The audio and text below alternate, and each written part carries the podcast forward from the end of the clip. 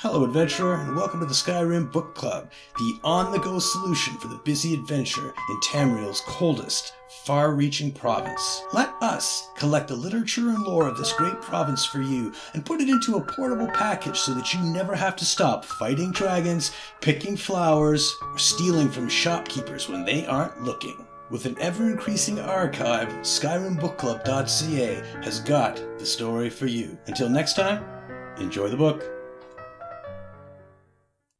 The Lightless Oubliette. Kin briefing for the Lightless Oubliette. Now, if you've never served a shift in the Lightless Oubliette before, pay close attention, because this is not a place where you want to make a mistake. The LO was specifically constructed as a detention facility for captive servants of the Shining Bitch, and you know how our Dreadlord feels about her. If any of these Aurorans or Lustrans escape on your watch, you'll be lucky to get off with second degree gradual discorporation. Now, I don't care how well you know the 701 edicts. I don't care if you can quote chapter and verse from the mandatory codicils. The rules that matter in the lightless oubliette are the following 1. No white or yellow glow crystals to be brought into the facility. This isn't because we like the place gloomy fools.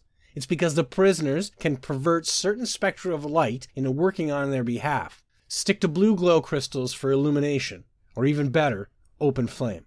2. No torment sport with the prisoners. That includes the Elf King. No, I don't know why. That's just the way it is.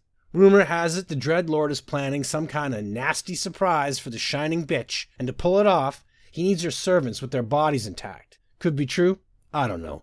3. Clean up after yourself. This is a top security facility, so no soul shriven are allowed in, not even custodians.